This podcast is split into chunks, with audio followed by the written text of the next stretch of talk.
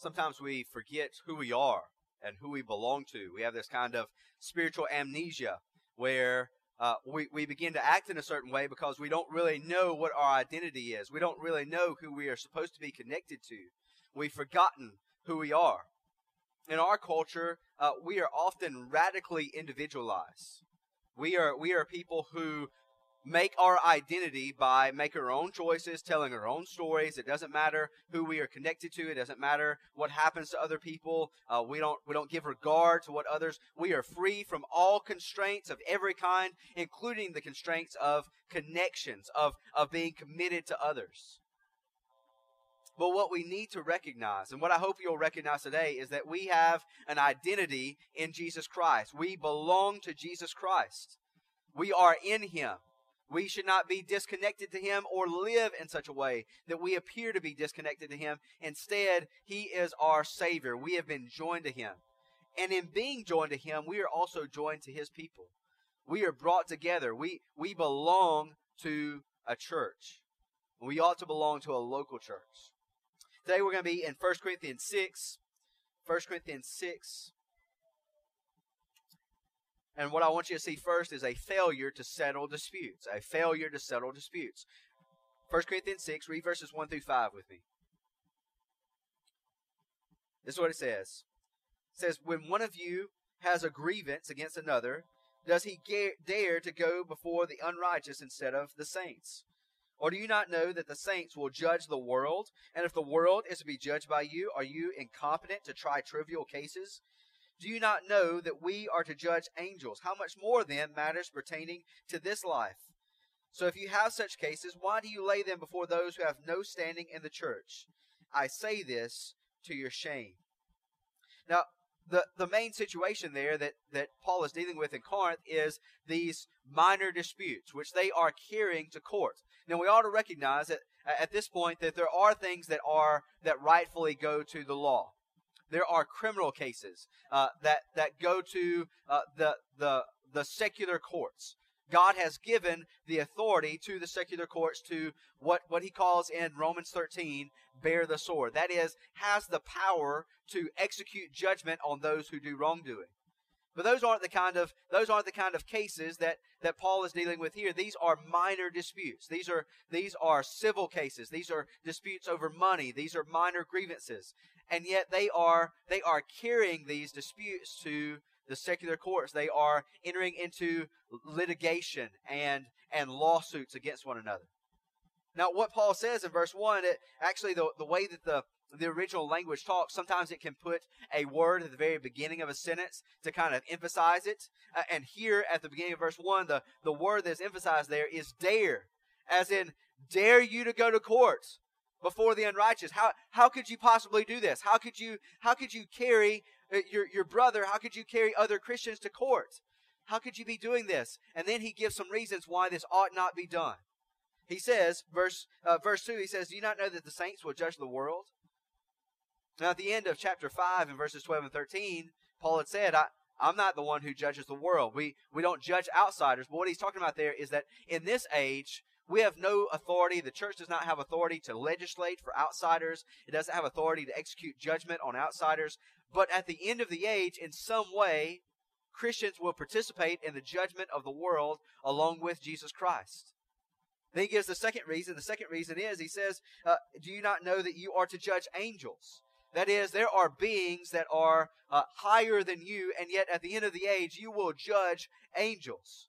How much more should you be able to to judge these these minor trivial uh, uh, disputes, these these trivial grievances. He's saying like if you if you are going to judge the world and you're going to judge angels, hey, can't you work it out between your brothers? Can't you work it out between Christians? He says so so he says you are carrying these things to those who have no standing outside of the church. You're carrying it to to unrighteous unbelievers they don't know how to judge. They don't have the kind of wisdom that comes from the Spirit. You ought to be able to take care of these things within the church. What Paul is really just dealing with there is the way that Jesus teaches us to settle disputes in Matthew 18. If you want to turn there and, and read along with me. Matthew 18, verses 15 through 17. Matthew 18, verses 15 through 17, it says, If your brother sins against you, go and tell him his fault, between you and him alone. If he listens to you, you have gained your brother. But if he does not listen, take one or two others along with you, that every charge may be established by the evidence of two or three witnesses. If he refuses to listen to them, tell it to the church, and if he refuses to listen even to the church, let him be to you as a Gentile and a tax collector. Paul's saying, hey, here is here is the way that we settle disputes among Christians. This is a, a, a brother wrongs you, you have a grievance against a brother, you go to them. You go to them one on one. You deal with it. You settle disputes. Jesus even tells us in Matthew 5 that these kind of disputes ought to be settled quickly. Lay, lay down your sacrifice while you're still at the altar. Interrupt what you are doing, even if it is the, one of the most important things that you will do. Interrupt that, and you go and make it right with your brother. That's the kind of urgency that we have in making things right, in settling disputes, and settling grievances with one another. And these are not things that ought to be taken outside the church, but these are things that ought to be handled within the church. If you've got a dispute, if you've got a grievance with a brother, if you've got a, a, a problem with another believer, you go to them one on one. And then, do you know what you have access to? Do you know what, what resources you have within the church if that doesn't work out? You can go and find one or two others to help you work it out. And if that doesn't work, it's something that happens within the church. You can bring it before the whole church. And the church actually has the authority from Jesus Christ to settle those disputes. But those are things that ought not be handled outside the church but instead things that ought to be handled within the church. Now that sounds all kind of mundane and, and kind of meaningless, and it, it doesn't it doesn't sound like a big deal that we should handle disputes in the church. It doesn't sound like a big deal until you have a dispute with somebody else in the church. You know, recognize that some of these disputes that, that Paul is talking about here, they have to do with money. Things are always simple until you start to bring in money and pride and ego. What is it? What happens if a brother in the church, you, you do some work for him, he owes you $100 or $250 or $500 or whatever amount of money it takes to make you a little bit anxious, to make you care about it. What happens when that happens? Where, where do you go to settle that? Or what happens when you have a problem with a brother or a grievance with a brother and you are convinced that you are right? And you are set on winning because I like to win and you like to win what happens then? Are those things are those things that are carried outside the church? Or are you are you committed to, are you prepared to have those things settled within the church? Paul is calling us to have these, these matters settled within the church. Now then, I don't want you to miss something that is a bigger principle here. And that is the fact that the church, under, under the authority of Jesus Christ and his word, the scriptures, the church has authority to govern its own affairs. It has the authority to, to make, to, to settle disputes, to come to a decision about things. So what he expects is that when two brothers, when they have a dispute and it comes before the church, this is what Jesus expects in Matthew 18. He expects when these things happen and the church renders a judgment that the person who is who who has that judgment rendered against them that they're ready to accept that. Now like I said, we tend to think of ourselves as as separated from other people.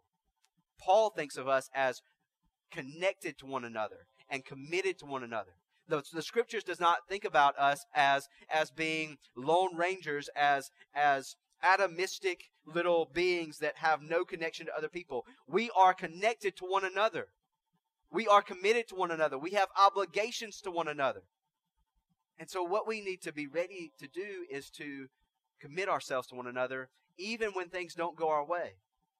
So what happens when what happens when things don't go the it, when you don't win the dispute or when your preferences aren't met? Are those reasons for you to, to rebel within the church or cause strife within the church? Are those reasons for you to leave a church? I'm not saying that you, you have to give up your individuality or, or, or stay in an unhealthy church, but I want you to be slow. You know, some people change churches much more easily than they change car insurance. It ought not be that way. This is supposed to be this is supposed to be a group of people that we are connected to. These are people that we love. These are people that we have we have promised to love. and give ourselves to. And so we ought to think of one another that way. Not think about settling things outside of the church, not thinking about removing ourselves from the church, but instead dealing with matters in the church. And trusting, not trusting in the church, but trusting in Jesus Christ, who is the Lord of the church and who has given authority to the church to deal with these kinds of matters. So we see there the, the failure for the Corinthians to settle these disputes Next, we see that the Corinthians, they, they have this failure to be willing to suffer loss, the failure to suffer loss. Read verses 5 through 8. It says, I say this to your shame. Can it be that there is no one among you wise enough to settle a dispute between the brothers? But brother goes to law against brother, and that before unbelievers. To have lawsuits at all with one another is already a defeat for you. Why not rather suffer wrong? Why not rather be defrauded? But you yourselves wrong and defraud even your own brothers. Look there in verses 5 through 8. Three, in three different verses, he talks about brothers. That's the way that we're supposed to think of one another. You don't, you don't just leave a family. You don't just, you don't just carry your brother, one of your family members, to court. These are your brothers. And he says, he says, I say this to say that can be wise, that, that there's not somebody wise enough to settle these disputes. Sometimes that, that one or two others, those, those witnesses that you're going to bring along, that's going to be their role. They're going to help you to settle the, dispute. The ordinary, everyday way that we settle disputes and grievances and wrongs against us is that we go one on one. And normally, that is going to be you rebuke your brother in his sin, he repents, and you forgive him. Sometimes when the dispute goes bigger than that, oftentimes we're going to bring in another, uh, another, the blessing of another brother who's going to help us deal with that. There ought, and there are two things that we ought to have in the church. We ought to seek to have one of those brothers that we know who is wise, who can help us make decisions, who can help us settle disputes, that can help us deal with grievances. And you know what? We ought to strive to be so grounded in the Word that we become that kind of wise man or that kind of wise woman who can help people settle disputes, make decisions, work through grievances. And so let's let's strive for that. Let's strive to have let's strive strive to have sages or wise people within our church who can help us to deal with problems that that that are going to happen. You are going to have a problem with somebody at some point. Are you ready to deal with those in the ways that Jesus Christ tells us to deal with those problems? That's the question. Now then, Paul has been saying, like, you ought not be doing these things. You ought not be carrying your brother before unbelievers. And he says in verse 7 to have lawsuits at all with one another is already a defeat for you. You're bringing your brother to court because you're hoping to win. In fact, it is probably those who are a little bit more wealthy who are seeking to swindle or to cheat poor brothers out of their wealth. They're the ones who really have the, the power to, to bring it to court. They're bringing their brothers to court, hoping to win. And Paul is saying, if you're going to court, you're, you've already lost. Everybody has lost. When you have a grievance that you cannot settle within the church, everybody loses. Some of us have a history with, with churches that where we've seen this happen where there have been disputes and grievances and at matters that could not be settled within the church. Did anybody win in those situations? Never. When you can't settle it as wise brothers who love one another, you've already lost. And he says, why not, why not rather be defrauded? Why not rather suffer wrong? Isn't this what Jesus did for us? Did not Jesus Christ absorb our losses in himself? And what did he call us to do? He said, I came not to be served, but to serve and to give my life as a ransom for many. And he said, This is the way that you ought to be serving one another. Absorb loss. Suffer wrong. It is better to suffer wrong than to bring God's name in disrepute, than, than, to, than to persecute your very own brother. It's better to suffer. It's better to suffer loss. In that way, we we follow after Jesus Christ. We take up the cross that, that He has given us to bear, and we are following Him by even being willing to say, yeah, listen, this this is a amount of money or this is something that I really care about. I'm willing to give it up for the sake of my brother because I love my brother. How much better it is to love one another as Christ first loved us by being willing to suffer loss and to suffer wrong. Now then, next we see that they fail to live as righteous and, and persecuting one another this way and defrauding one another and cheating one another and, and settling the, bringing these matters to court, they are failing to live as the righteous. Read verses 8 through uh, 10 with me. He says, But you yourselves wrong and defraud, even your own brothers. Or do you not know that the unrighteous will not inherit the kingdom of God? Do not be deceived. Neither the sexually immoral, nor idolaters, nor adulterers, nor men who practice homosexuality, nor thieves, nor the greedy, nor drunkards, nor revilers, nor swindlers will inherit the kingdom of God. There are two applications to this. The first one is that that, that word there in verse 9 where he says unrighteous, notice that he that in verse 1 it was they who were carrying these things before the unrighteous. That that these people, those people that you are carrying these matters to, they're not the ones who are going to be judging the world. They're not going to be judging angels. They're not going to be inheriting the kingdom of God. Why are you carrying your disputes out there? You, you have a, the, the way that Paul views the church is this kind of radical counterculture, counter society. One day, the earth is going to be filled with nothing but the people who are the church. It is going to be the society of the people who make up the church. And so, why would you carry it to those outsiders? Why would you carry it before those who have no standing in the church? So, don't carry it before the unrighteous.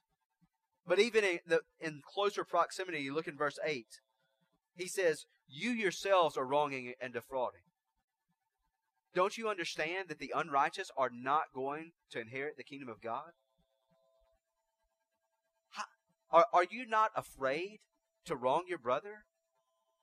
Doesn't it, shouldn't it strike a little bit of fear in you? A little bit of trepidation that you would even think about carrying your brother in Christ to law, to the court, to wrong him? Don't you realize that, that those kinds of people do not inherit the kingdom of God?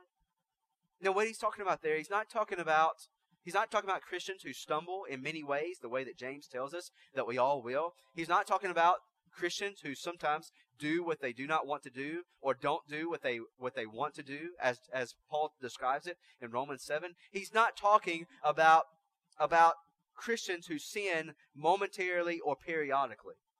He's talking about people who, in unrepentant sin, continue in these kinds of activities. He describes them in verses 9 and 10. He says, not the sexually immoral. This is kind of a catch all term for all kinds of sexual immorality, uh, especially fornication.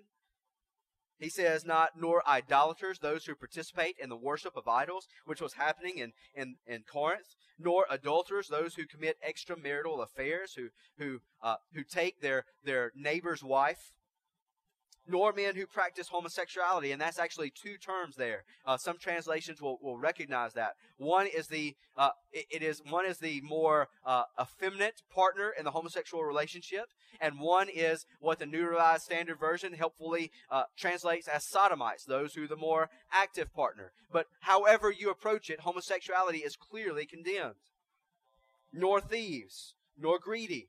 Okay, those those people who rob people or take their money uh, or those who, who long or love money. Later on, he says those who swindle, that is, those who cheat. These are the con men. These are the ones who, who take money from others without anybody realizing it.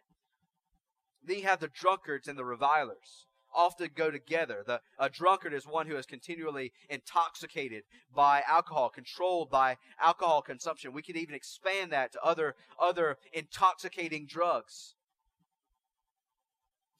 And the whole idea of a reviler is one who has angry and abusive speech. Those kinds of things go together. Those people who continually practice those kinds of things, he says it twice. He says, those people will not inherit the kingdom of God.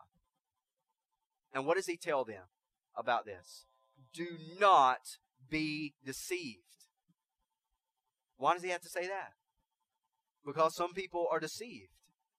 some people think that they can live in in sin, that they can live continually in the practice of sin and still inherit the kingdom of God. Listen, we recognize we've we've talked about already in in the book of First Corinthians about how all of salvation is from God from beginning to end. And yet none of us should think that the grace of God leads to a life of unrepentant sin.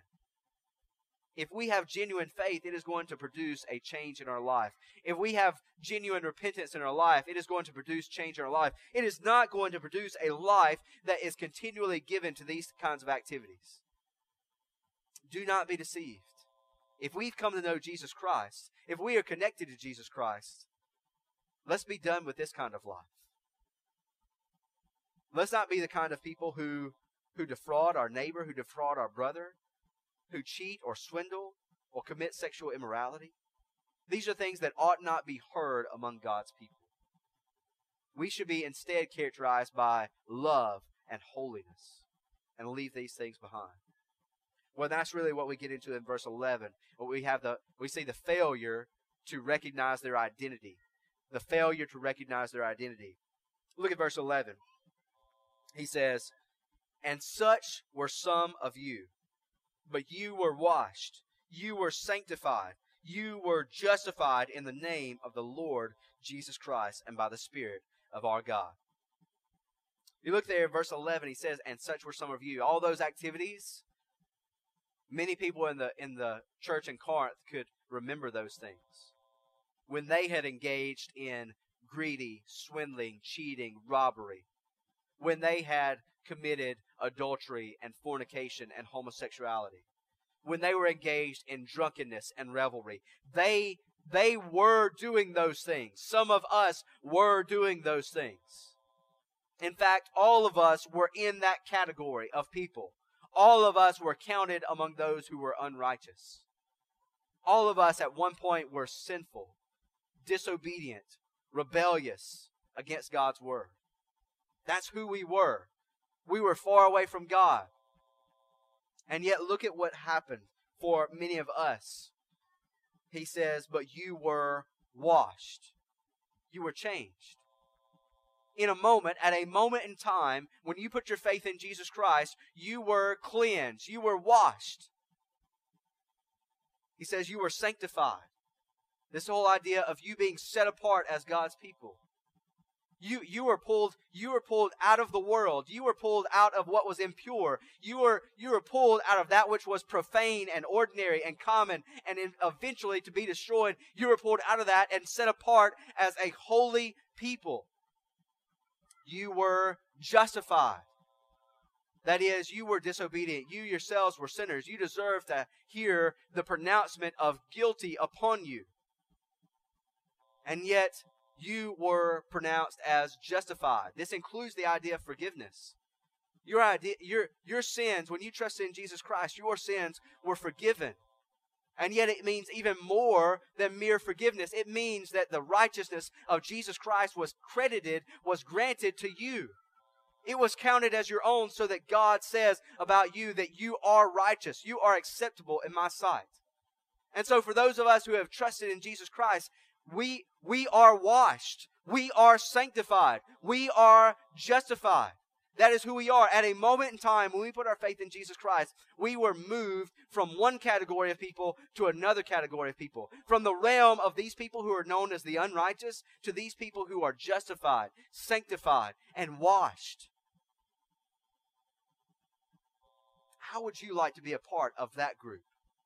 How would you like to be cleansed? Sanctified, justified. It happens through faith in Jesus Christ. That's what, that's what Paul says. He says you are justified in the name of the Lord Jesus. That is, based upon the authority, based upon the righteousness, based upon the obedience, based upon the resurrection of Jesus Christ. Jesus Christ died on the cross for sinners and was and rose from the dead so that you would be saved. And by the Spirit of our God. What the Spirit does is He takes us and He so, this is this connection. This is this binding that happens that the Holy Spirit does. He takes all of these blessings, all of the cleansing, all of the sanctification, all of the justification, takes all these blessings of salvation and He, He takes those that belong to Jesus and He binds them to us. He applies them to us. He takes them and He, He connects us to them. That is what we are. If you trust in Jesus Christ, if you trust in Jesus Christ now, that is what you become as one who is washed and sanctified and justified. And yet, that, that is not the end of what Paul is trying to say. All of these things are, these are blessings that happen in a moment. These are events. These are, these are changes in status. These are changes in position we're moved from the dirty, from the filthy, to the clean. We're moved from the from the impure to the holy. We're moved from the unrighteous to the justified. All those things happen in a moment, but they have implications for how we live now. So his point is something like if you were washed, how can you go on living a filthy life? How can you do that? How can you go on in sin, living a life that is characterized by sin and its filth? How can you live a dirty life? You were washed, so go live a pure, clean life. You were sanctified. You, you were taken out of the realm of, of the world. You were taken out of the realm of the impure, of the profane. And you were made holy. So, how can you go on living a profane, a sinful life? A life just like everybody else. How can, how can you do that? You are sanctified, so go live a holy life. You are justified. But if you are justified, how can you go on living in unrighteousness? You need to be who you are. You are made to be something else. You are moved out of the realm. You are moved out of the filthy, out of the profane, out of the unrighteous, and you were washed, sanctified, justified. So now go live as those who are washed and sanctified and justified. All of those, all of those blessings of changes of status, changes of position, they have implied in them this progression of moving from those who were once lost, once in sin, once unrighteous, to those who are being transformed to become like Jesus Christ the one who died for us. And so let us live that way. Let us be done with our old way of life. Let us put off all of these things that are talked about here. Let's put off robbery and sexual immorality and greed. Let's put off drunkenness and angry speech. And instead, let us let us strive to be like Jesus Christ. He has washed us. He has sanctified us. He has justified us. And so to let us live a clean life, a holy life, a righteous life. Father, uh, thank you for your goodness. Thank you for the everyday ways that you are at work in our church. The everyday ways that you are, because we are connected to Jesus Christ, because we are connected to one another, you are working out matters. You are selling, you are working through people to settle disputes. You are making it where we are not continually at odds with one another, but instead we are a family of faith. And help us to recognize how, how we are bonded, how we are connected to Jesus Christ. To know that we are washed and sanctified and justified in Him. Help us to live that kind of life.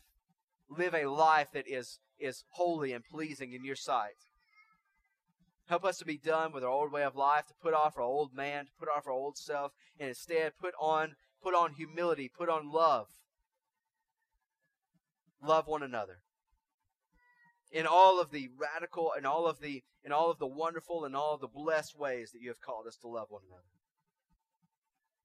By your Spirit, work in us to be like your Son, to even be willing to suffer wrong, to even be willing to suffer loss for the sake of your name, for your glory, and for the good of our brother.